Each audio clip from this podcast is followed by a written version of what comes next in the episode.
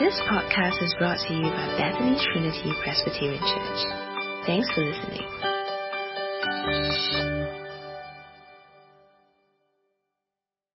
Okay, good morning, everyone.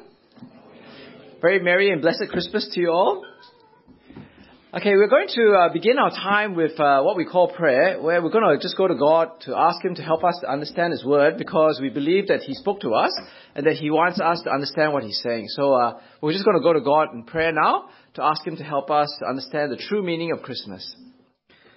Dear Father, as we come before you this morning, uh, we pray that indeed you help us to understand uh, what Christmas really is, to get to the heart of Christmas. And we pray for all these things in the name of Jesus Christ. Amen. uh, what is the meaning of life? Uh, who am I?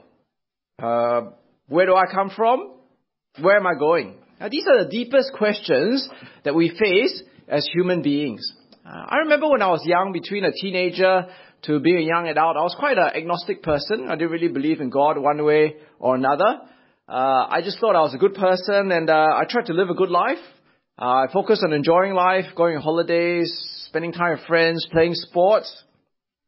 And it all seemed very good for many years until I suppose uh, the last year of my university where I really felt quite jaded, quite empty, and it all felt quite meaningless. And I wanted to find out uh, what were the answers to those deepest questions in life. Where am I going? Who am I? Where do I come from?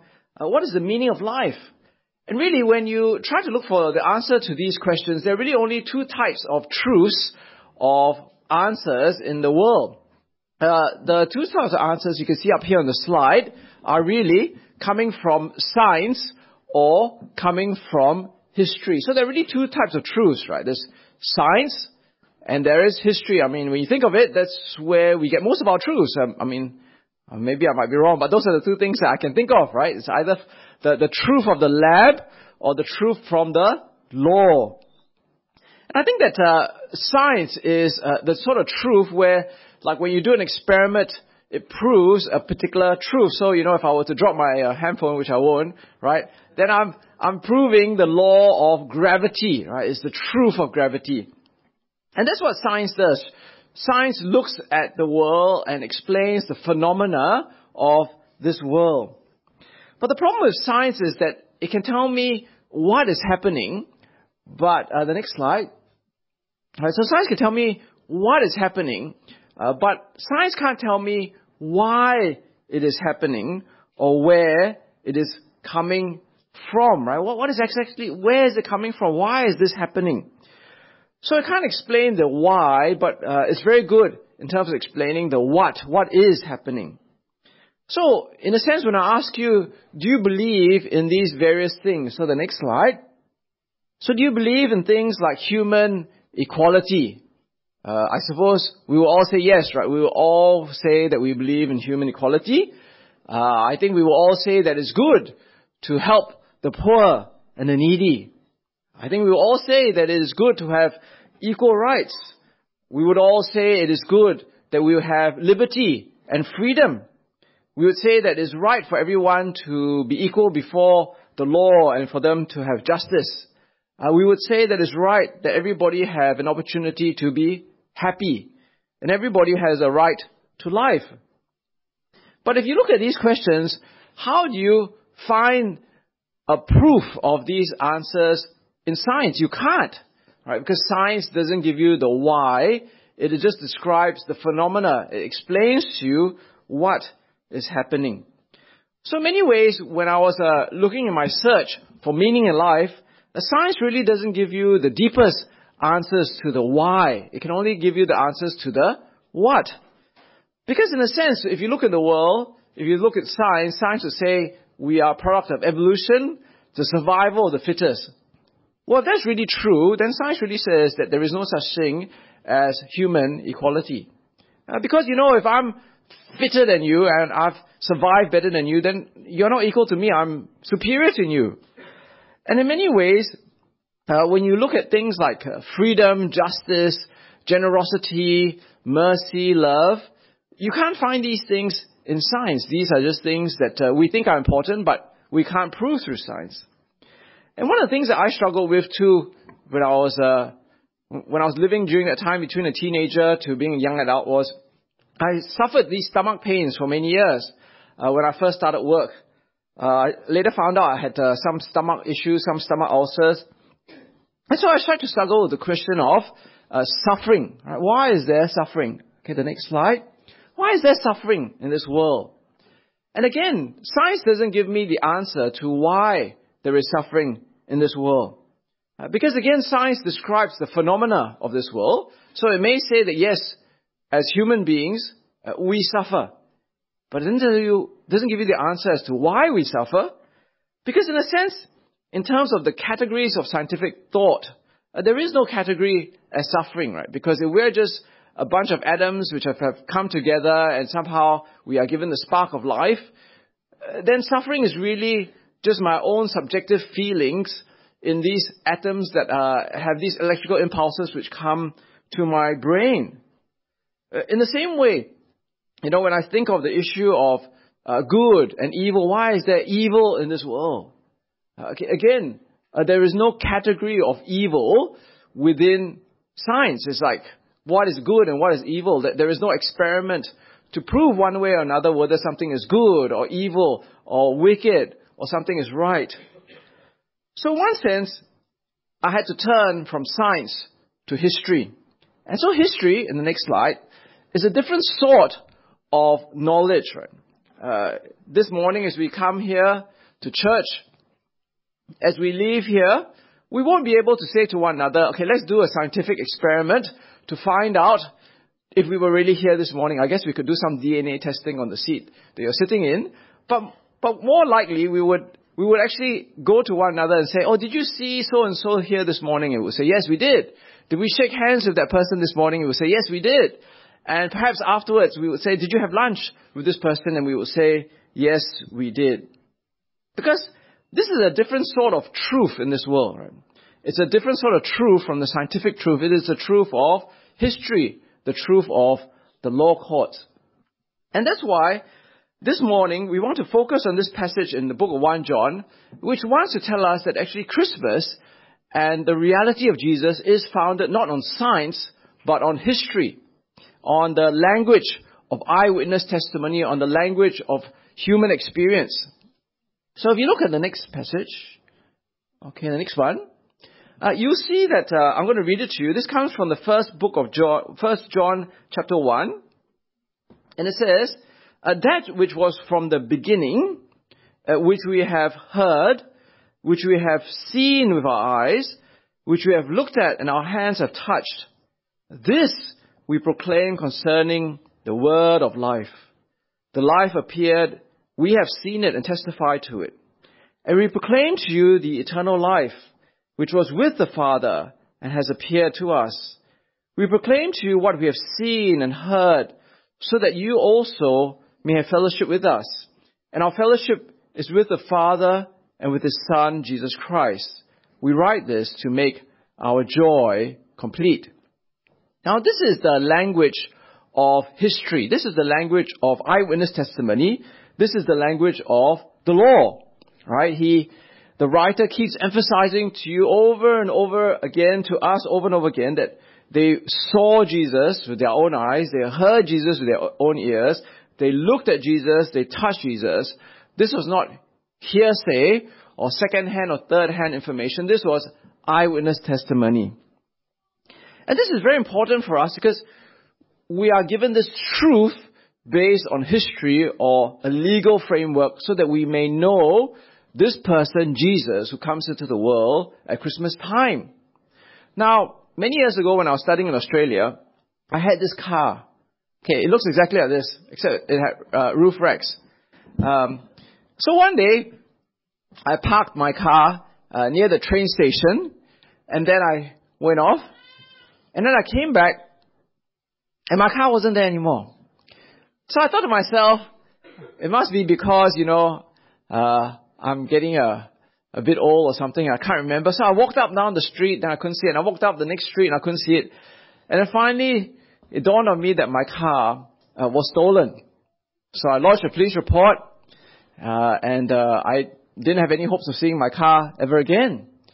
And then about a month later, I got contacted by the police. And the police said, oh, actually, we found your car, but it was in the garage of somebody else's house. Uh, would you be willing to come to the house to verify this is your car? So I, I went to the police station far away from my house. I met up with the police detective. We went to this person's house, and uh, my car was a different color and there's different license plate. But when I went to the car, it was my car because there was the Coke stain that my friend had spilled Coca-Cola on the seat on. Uh, there was my radio, which has my electronic lock on. There was the tear on the seat floor, right? So the policeman asked me, he said, the detective said, would you be willing to testify that this is your car? Would you be willing to go to court? And I said, I would. So he asked me to sign a statement. See, I was willing to testify that this was my car because I had, you know, been able to see the coke stain. I'd been able to touch the tear on the floor. I could see that this was the interior of my car, even though uh, it had been changed because I had been driving this car for so long. So in the same way, what the Bible is trying to impress upon us is these people walked with Jesus, they talked with Jesus, they, they heard Jesus, they ate with Jesus for many years of their life, and they want to testify to us what is true. Now obviously, what they testify to is something of a much more greater importance than my car, but it's something which is true. And that's why if you look at the bulletin before you, the passage, next slide, uh, which is there, the writer of the Bible says to us, we know also that the Son of God has come and has given us understanding, so that we know him who is true. And we are in him who is true by being in his Son, Jesus Christ. He is the true God and eternal life. Now, I think he wants to tell us that Jesus is true, right? Because he keeps repeating the word over and over again. And that's the reason why as Christians we celebrate Christmas. Not because of some fantasy or myth like Santa Claus, but we celebrate Christmas because of a true person called Jesus, who was truly God, who came into the world during Christmas. And that really is the purpose of Christmas. That God comes into our world, our existence, right? He comes into our history. Now, once we understand that, then really we are on the journey to understanding the, the answer to the deepest questions of our life. Where do I come from? Well, if God comes into the world in the person of Jesus, then I am from a creator God, right? I didn't just come out of nothing. There is a God who created and made me by design. Who am I? Uh, I am created in the image of God, the, the Bible tells me. I'm, I'm made in the image of God. I'm loved by God because God comes into the world uh, in the person of Jesus. There is dignity in my life. I'm worth more than my job. I'm worth more than how much I earn. I'm worth more than how society sees me because I'm actually made in the image of God. I'm given dignity because God loves me, because He comes into the world to, to, to, to love me by serving me, by dying on the cross for me. And where am I going? Well, I'm going, according to God, to be in fellowship with God for eternity.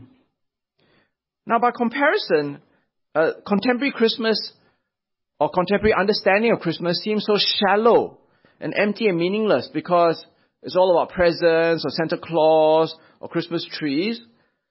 But Actually, what the Bible wants to remind us again today is actually the heart of Christmas is about Jesus, God come into this world. Now, I remember many years ago, I shared the reality of Christmas with someone, and this person said to me, okay, uh, I, I believe that you have all these facts, but so what? Right, so what?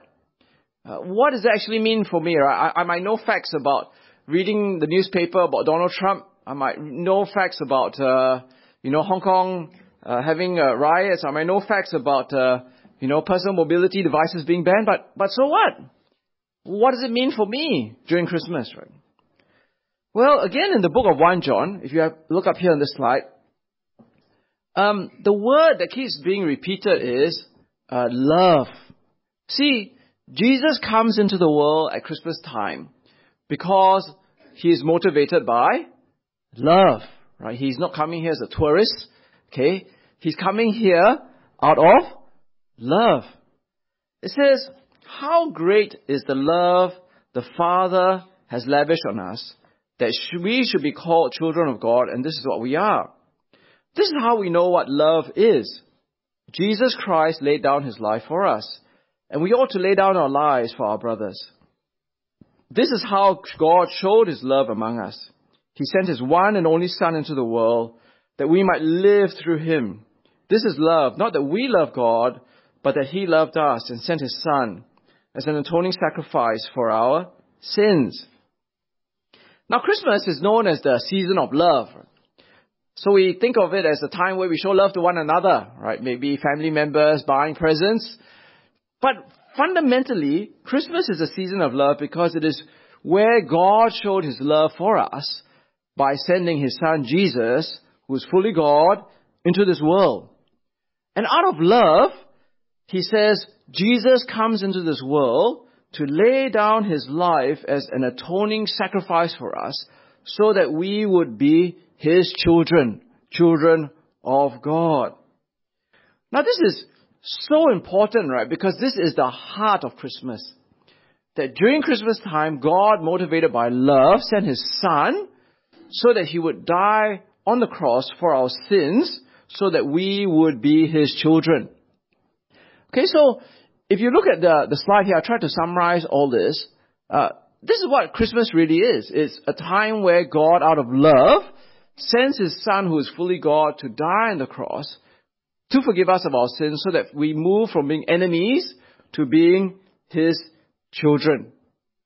Now I remember that uh, I was lying in bed many, many years ago. It was a Friday night, and I was reflecting and thinking about this, the truths on this slide, and it and it gripped me with uh, sudden fear, uh, because I realized that if if God, out of love, sent His Son into the world to die for my sins, so that I could be His child, then I thought to myself, well, if I died tonight, like let's say I went to sleep and I never woke up, then I would actually still be his enemy and I would still be in my sins. And I realized at that moment when I was uh, in my great fear how I misunderstood the situation, right? I misunderstood myself and I misunderstood uh, how good I was. Uh, because I'd always thought that I was a good person, right? But actually, if God out of love sent Jesus to die on the cross for me, uh, then why would he do so unless I needed to be saved, right? Why waste his son's time and why suffer if I could be a good person myself? So I remember this uh, illustration or this uh, story that I, I heard somewhere many years ago. I'm, not even sure where I, I might have seen it in a cartoon. It's a story about a pastor who was uh, meant to do a funeral of a gangster. And so this gangster, let's call him Fred, lah, okay? Fred the gangster was a bad person, okay? He was a criminal, he was a bad person. But the day before the funeral, the brothers of the gangster came to see the pastor. And they said to the pastor, whatever you say tomorrow, tomorrow at the funeral, I want, we want you to say that our brother was a good person. So the pastor was like, you know, he couldn't sleep that night. He was thinking, but how could I lie, right? How could I lie tomorrow at the funeral and say that he was a good person when we all know that he was a bad person, he was a gangster? So the funeral comes along and, uh, you know, the pastor's there, he's speaking. So he stands out in front of the criminal, the gangster family and he says, Fred, the gangster, right, was a criminal. He was an adulterer. He was a bully. But compared to his brothers, he was a good person, right? So in many ways, we are like Fred, right? Because we, we compare ourselves to other people, we think that we are good people. We are good people. But really, God tells us in His Word during Christmas time that we are not good people because if not, He wouldn't send Jesus into the world. to save us. He wouldn't send Jesus into the world out of love to go to the cross to die so that we may come back to be his children. So that's really the heart of Christmas, right? The heart of Christmas, and the next slide, is that we are all saved because of God's love for us in Jesus. And in a sense, uh, what Christmas tells us is that it is all good. Uh, we are we are all good. We're all good in the sense where we are right with God. We have eternal life. We have a relationship with God. We're now His children, and not because of being good people, but because at Christmas time, Jesus, who is fully God, comes into the world to begin His journey, His mission, so that He would die on the cross to bring us forgiveness and bring us back to be His children. So that is the heart of Christmas. And I wonder whether for you today, uh, you can say that this Christmas, it is all good, right? Uh, because generally when people ask you how you are, you might say everything's okay, not too bad, so-so. But can we really say it is all good? Well, if you understand what Christmas is, is about, and you have received the gift of Christmas in Jesus, uh, then you can say it is all good. So my hope for you, and I'm sure the hope uh, that uh, all of us here have today as Christians, is that all of us can really say that this Christmas uh, it is all good because we have received the gift that God wants us to have in Jesus Christ. Okay, I'm going to spend a moment just praying now. And again, we're going to go to God and we're just going to ask God to really help us to reflect and ponder and uh, meditate on what we've heard today in His Word. So let's go to God in prayer. Dear Father, as we come before you today, uh, we want to ask you humbly that you may help us to reflect, ponder, and meditate on the heart of Christmas. Uh, that the heart of Christmas is not about presents or Santa Claus, but rather it is your Son who is truly God come into this world. He has come out of love in order to go to the cross to die for the forgiveness of sins and to become, bring us back from being enemies to being your children. Uh, so dear Father, we pray for ourselves that we will receive this gift of Christmas, that we will receive your love, and that truly uh, this Christmas we can say it is all good with our souls. And we pray for all these things in the name of Jesus Christ. Amen. Thanks for listening to this podcast brought to you by Bethany Trinity Presbyterian Church. For more information, visit us online at busypc.sg.